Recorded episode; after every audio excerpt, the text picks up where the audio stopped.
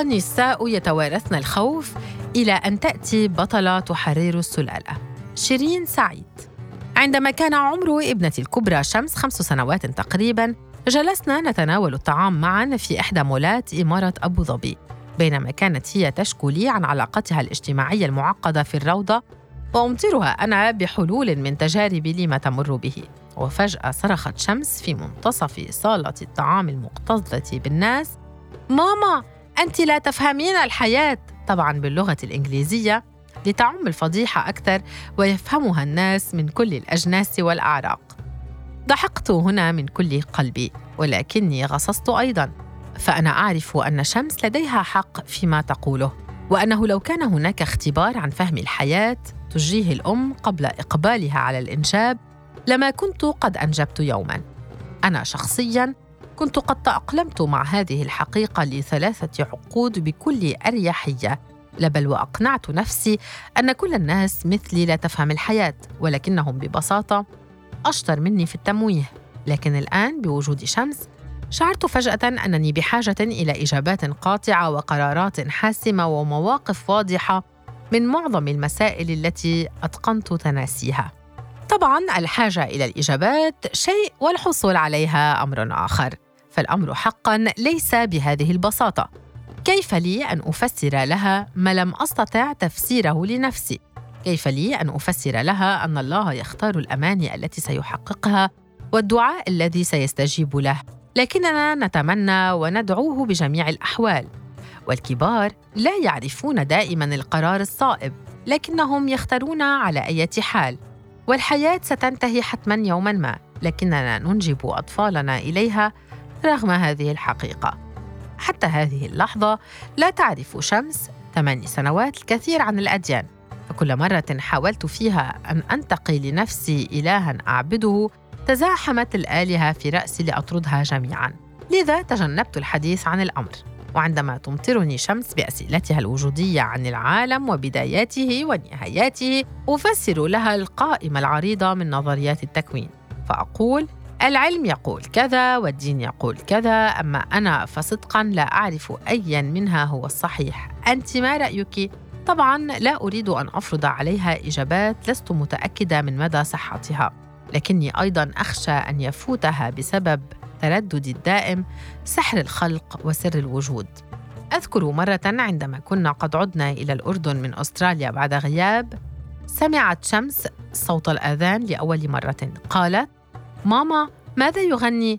أجبتها هذا ليس غناء يا حبيبتي. إنه ينادي الناس للصلاة. سألتني وما هي الصلاة؟ فأجبتها أن تغمضي عينيك وتتمني شيئا.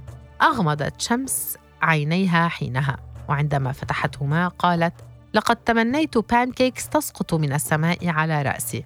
لكن بعد أشهر قليلة استيقظت شمس من النوم لتعلن أن الله قد مات. سألتها لماذا يا نيتشه؟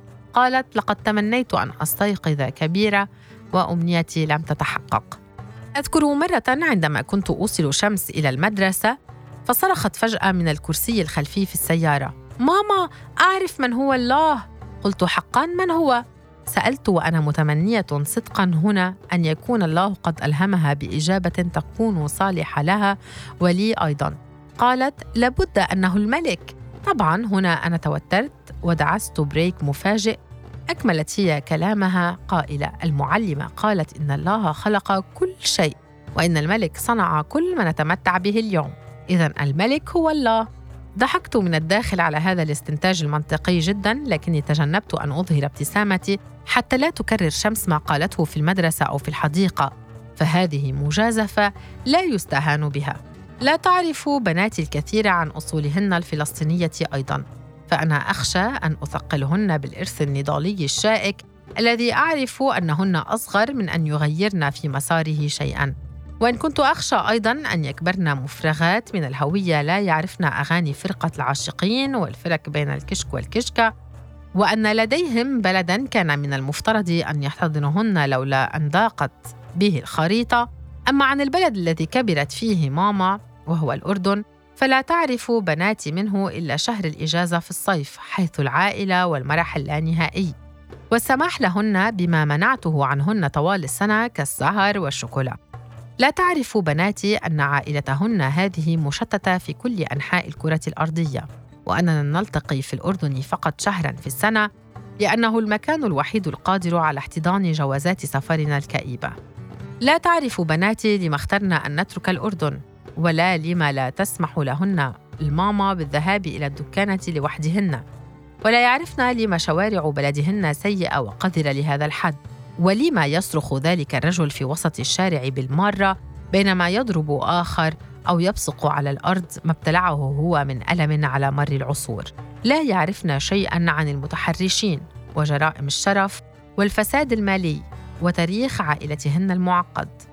يبدو لي أني اخترت أن أترك ابنتي شمس وأختها دون إجابات وأن أتركها تعيش في فقاعة الطفولة إلى أن يفقأها لها أحدهم أو تفقأها هي بنفسها فأنا لا أمتلك الجرأة الكافية لأفقأها لها بنفسي.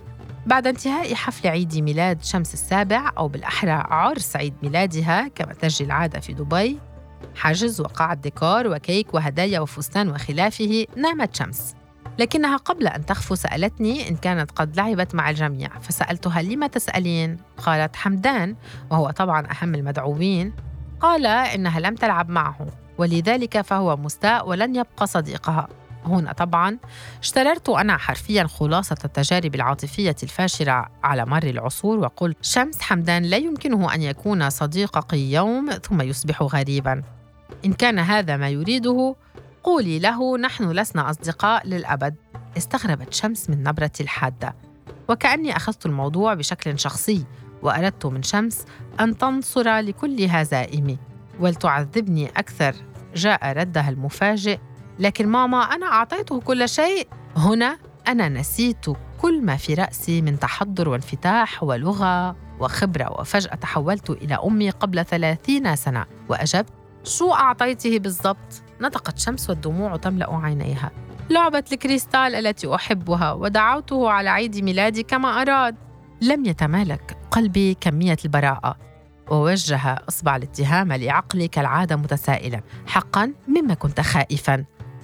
رغم أن شمس تحمل جينات العتيدة بكل ما فيها من أمراض وراثية وصدمات نفسية وتناقضات غير مبررة إلا أن الضرورة الملحة لإنقاذ مستقبلها فاقت كل التحديات الذهنية التي يتزين بها دماغي. فكمعظم الأمهات الشعور المختلط بين المسؤولية والذنب تجاه جلب إنسان على كوكب ضاق بمن عليه دون أي تفكير أو تحضير مسبق فقط لأنها سنة الحياة يطغى علي معظم الوقت. وتطغى علي أكثر رغبتي بإعداد شمس للخروج من الحلقة المفرغة التي ورثتها عن أمي. ولم أتمكن أنا من كسرها رغم كل الفرص التي كانت متاحة أمامي. رغم أنني أعي جيدا أن الأطفال ليسوا مكبا لأحلامنا كما أننا لسنا هالة لتوقعاتهم. إلا أن عادة الأهل عموما أن يسقطوا أحلامهم التي فشلوا في تحقيقها على أطفالهم. فتارة وضعتها في مدرسة فرنسية لتتقن اللغة التي لم أتقنها أنا رغم كل محاولاتي فعادت لي مدمرة بعد سنتين من الجلوس في صف يتحدث به الجميع لغة لا تفهمها. وتارة أخرى دفعتها بكل قوة لتعلم الجمباز بعدما حرمتني مدرستي في مدينة المحافظة من حلمي الأعظم قبل بلوغي بأيام لأني طويلة. كون ارتداء ملابس الجمباز يغري الشباب في مدرسة الذكور المقابلة. فارق الحياة بين ما عاشته أمي في قريتها الفلسطينية الصغيرة عرابة عندما أخرجها عمها من المدرسة في الصف الرابع لأنه لمحها تتباهى بشعرها الطويل وتميل به يوما وبينما عشته أنا ما بين خمس مدن وعشرين ألف وظيفة وبينما تعيشه شمس الآن في فقاعة مجتمعات دبي المسورة الأشبه بالمدينة التي تعيش فيها بطلة مسلسل الأطفال الشهير بيبا بيج هو فارق ليس بسيطاً. لكنه في المحصلة أيضا ليس شاسعا. فالخوف الذي رأيته في عيني أمي يوما وتراه شمس اليوم في عيني وألمحه أنا في مستقبلها أحيانا ليس خوفا مبررا بالضرورة بمعنى أنه ليس له أسباب واضحة يمكن مواجهتها. هو خوف متوارث آت من أعماق الداخل أكثر من أي مكان آخر. هذا لا يعني بالضرورة أن الحلقة المفرغة ستستمر إلى الأبد. فكما أوضحت بعض الدراسات أن موظف الطبقة الوسطى سينجب موظفاً وأن ابن رجل الأعمال أكثر جرأة على تأسيس شركته الخاصة حتماً إلى أن يأتي ابن موظف شجاع ويصبح أول رجل أعمال في العائلة. ستبقى النساء في مثل عائلاتنا يتوارثن الخوف إلى أن تأتي بطلة تحرر السلالة. تقول الأسطورة أن اسم الأم سيظهر لا محالة في جلسات العلاج النفسي لاحقاً. إما لأنها قالت شيئاً أو لأنها لم تقله إما لأنها اتخذت قراراً أو لأنها تجنبته إما لأنها منحت أطفالها حرية زائدة وإما لأنها قيدتهم. لقد تصالحت مع هذه الحقيقة واخترت أن يمر اسمي مستقبلاً في جلسات العلاج النفسي على أني الأم التي لم تعطي إجابة.